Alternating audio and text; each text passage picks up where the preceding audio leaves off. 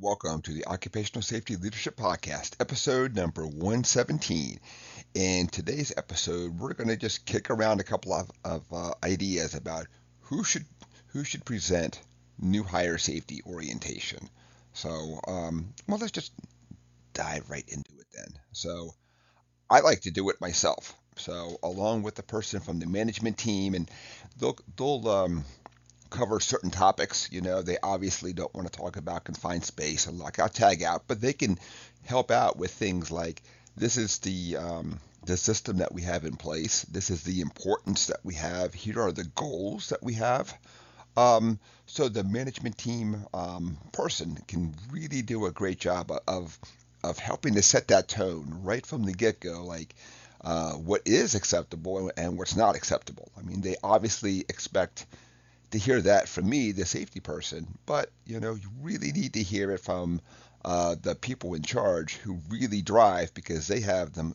Uh, well, they they give people the the uh, money and time to get things done. So. I like to also cover safety uh, orientation as the very first topic. I know that uh, depending on what company you're at, like maybe they do like let's let's fill out some HR forms or something like that first, you know. Not like that doesn't have to be done, but I do think that it sets a um, a very nice tone, a very nice precedent of uh, we're we're covering safety first thing on the first day uh, to make sure that everybody truly understands just how important it is. Um, people will also, depending upon their, you know, their own individual makeup, start to lose attention. They get tired, uh, not focused correctly. So I do think that if you tried to do this at 3:30, you would have a totally different crowd and uh, uh, outtake because if people know the day ends at 4:30, they they literally know like no matter what the day's over at 4:30. Uh, and many times when things are running late, um, which sounds awesome, and a hour or two hour or three hour safety orientation ends up being 45 minutes because everybody else went late.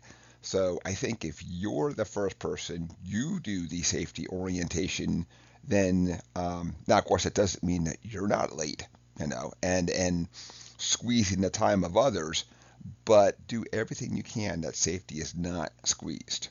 So, but, you know, that's awesome and that's great for one facility. But what happens when you have multiple ones, you know, because as the safety person, you might be in charge of multiple ones.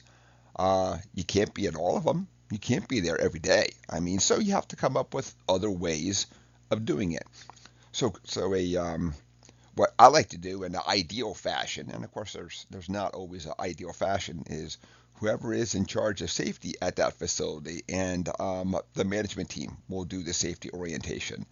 Not quite the same as me, and not that I'm not flawed, of course, but uh, I do everything I, I can to really, um, really set that tone, really talk about it. And I want people also to understand things that when you find a problem, you fix it yourself. When you can't fix it, you talk to me, you talk to the supervisor, you talk to somebody um, without really knowing that, uh, there could be folks who, when they find something, say, I'm not saying nothing. I'm going to keep my head down, my nose clean. I'm brand new here, not saying nothing. I'm just going to keep on going.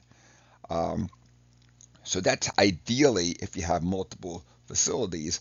Um, I have done it other ways too, um, with um, different effectiveness, we'll call it. Uh, I tried to do um, remote ones before because there was not a person in charge of safety at other places. And not like that wasn't good, but like all things, when you look at a screen only, you really lose that person to person contact. Um, plus, I'm not there also to uh, do the walk around. You know, we will walk around and here's the head count area. This is what the uh, the fire the um, this is what the fire alarm sounds like. You know, just just those types of things. Um, I have done it with the person supervisor, you know, and that's worked out pretty good. But you do have some supervisors that maybe don't have the best view of safety. They may see it as a bother and it's a hassle. I'm only doing this because I have to. Let's go through this safety orientation. Uh, the plant manager option has been pretty good, uh, but at times um, it's really hard to get the plant manager's 100% full attention uh, because they have so many things happening, you know.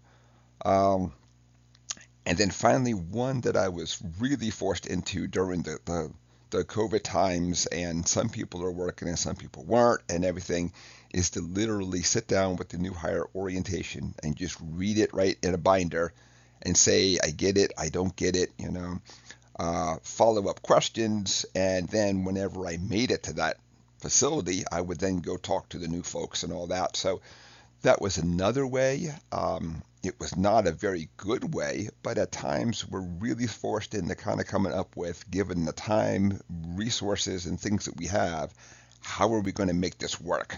You know.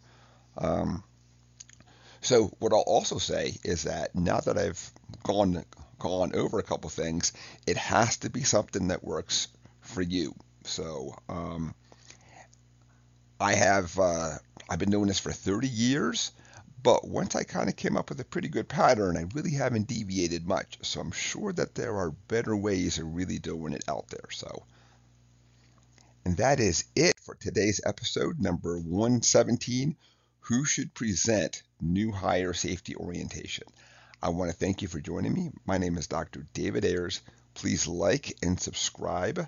It really helps me to, to get that word out so that we can continue to um, to share this really good um, information because the whole the whole point of doing a lot of these is to reduce accidents and injuries to the people out there.